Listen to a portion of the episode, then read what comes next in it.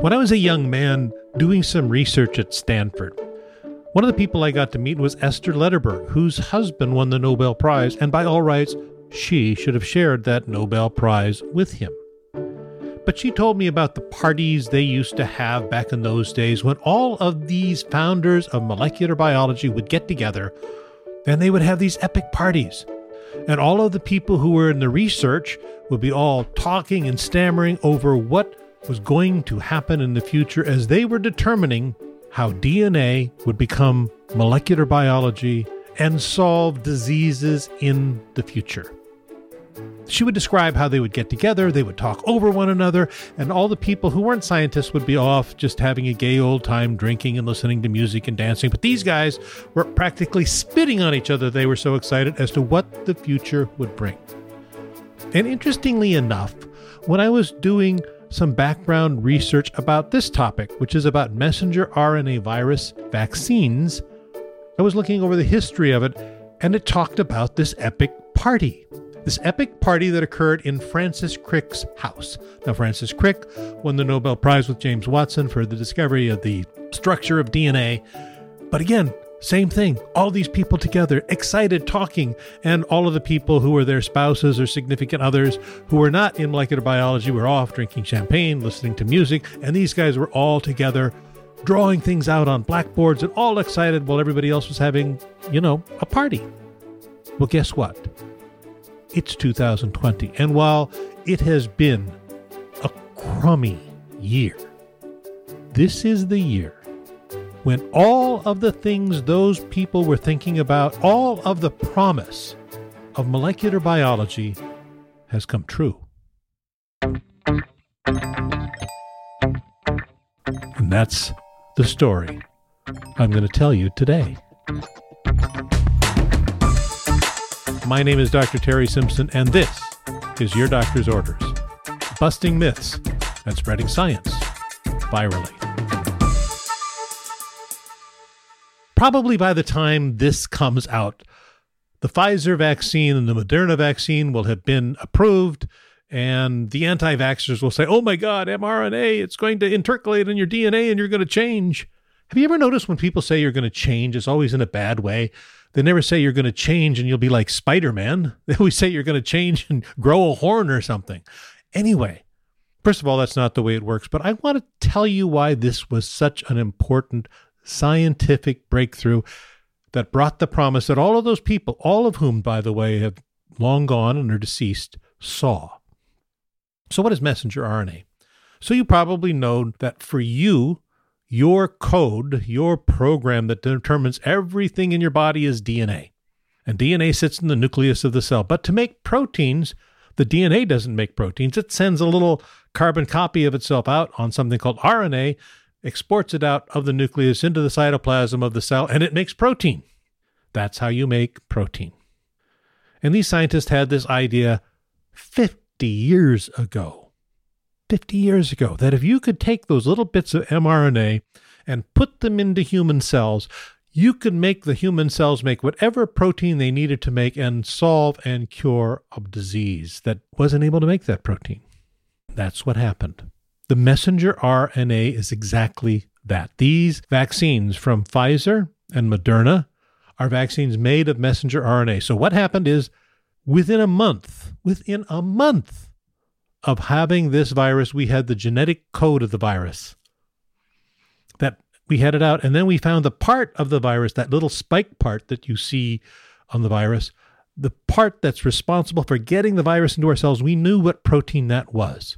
We had the code for it. And what these brilliant scientists did is they made it into messenger RNA, they packaged it into this little globule of fat, and they're able to inject it, and your body takes that globule of fat, brings it into a cell. The messenger RNA is released. It makes copies of this specific protein, and then your body makes antibodies against that protein. It sounds kind of neat. Here's why that's important because when you're making antibodies to the specific part of the virus, you have a high chance of getting a very effective vaccine. And it is.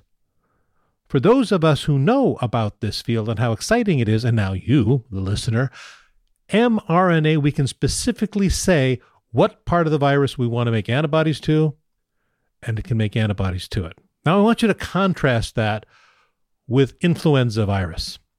How do we make a vaccine from influenza? We grow the virus in eggs, we kill the virus, and we inject it in people. And your body makes antibodies against that virus. But it's really nonspecific. And by that I mean I want you to think of Star Wars. Do you remember on the first episode of Star Wars where all these little tiny cruising ships were going up and fighting the big mothership? What was that big mothership called? I have a producer here who knows Star Wars. What was the big ship called that they had to hit? The was it the Millennium Falcon or something? I don't know. Anyway, Han, that wasn't Han Solo, it was Luke Skywalker was the one who used the force and put his little ship in the right position and dropped his bomb in the specific area of that ship and the entire ship blew up and they won against all odds because it went to a specific part in that ship. Now, there were plenty of other cruisers out there. Most of them got slaughtered, by the way, from the Empire, but they were trying to hit the hull of the ship and the windows of the ship and the deck of the ship, and they didn't do hardly any damage, or they did some, but not enough. The ship is like the virus. The specific place in the ship that we want to hit is like that one in a million shot that Han Solo got. Not Han Solo. I get these guys mixed up. Luke Skywalker got and that's what we can do with molecular virology today. We know the very specific place in that virus that produces the best way of neutralizing the virus, the best way of keeping the virus from entering your cell, the best way that we can have antigens against the virus, and we can make it. Your body actually makes it. And then your body makes antibodies to it. So if you get infected with the SARS CoV 2 virus, the virus that causes COVID 19, it goes against that very specific place, just like Luke Skywalker hits the specific place on that battleship. Or maybe it was the Empire Strikes Back and a Death Star. I don't know. Either way, it's that specific. So, do you think we're excited about this? Oh, yeah. Those of us who have been watching the field of molecular virology and biology for years and thinking back of those founding people, Watson and Crick and Lederberg, all of those people who made these discoveries and figured out how it works that were thinking this someday can happen, it happened in 2020. And if it didn't happen in 2020, COVID 19 would be a pandemic that would be worse than the Spanish flu. And by 2021, it would have killed more people on the planet Earth than the Spanish flu did. And somehow these guys, way back when, saw it and knew that they could do this. And thankfully, the technology has now caught up so that 50 years later, we have an answer. Now, it's not going to stop with COVID 19. Because you know what the next vaccines we're going to make are? The next vaccines we're going to make are very specific vaccines against influenza. So instead of having 50% efficacy when you get the flu shot, now it'll be 95%. Do you know what that means? We can start talking about wiping out influenza types in the world, especially if we can have the anti vaxxers decide to get vaccinated. And let's really be clear about this. We can manufacture this type of vaccine quickly, very, very quickly. It's not like growing virus in eggs and purifying it and doing this is very quick in labs. And it will not cause autism and it will not give you a third horn, but it will give you spider powers. Well, maybe not.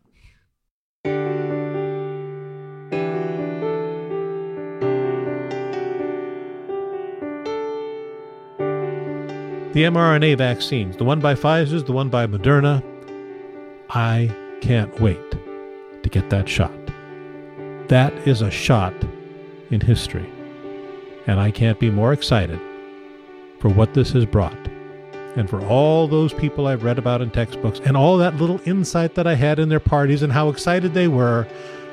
They're all not resting in peace now. They are all as excited as hell, because maybe that's what they are, because they're scientists after all, that we've done it.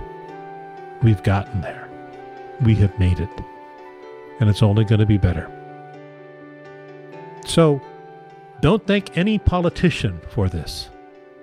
Thank the people who funded through the NIH basic research that everybody was saying, oh, we can't fund basic research this frog mating season.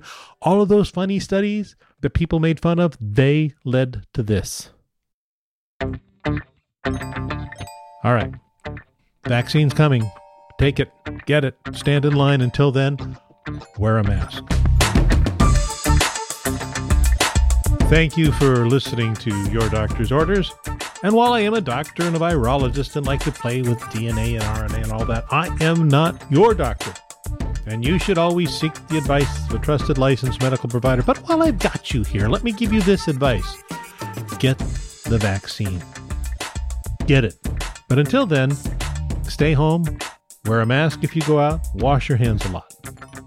This podcast is a part of Your Doctor's Orders Network and is produced and distributed by our friends at Simpler Media. My executive producer is the lovely, talented, beautiful, masked and hand washed producer girl of Producer Girl Productions who likes doing podcasty things. You can follow me for more information and snarky tweets on Twitter, where I am at Dr. Terry Simpson. That's Dr. Terry Simpson. Until next time, don't drink the water, drink the wine. Hey, Evo. Can you tell I'm kind of excited by this mRNA stuff? I mean, you know, think we can molecularly make the best wine now because we can break it. Oh, I'm just going off, aren't I? So I take it it's the wine that you are blaming on the fact that you went off script and didn't follow format. but hey, I get it. You're excited. And we all should be, right? Woohoo!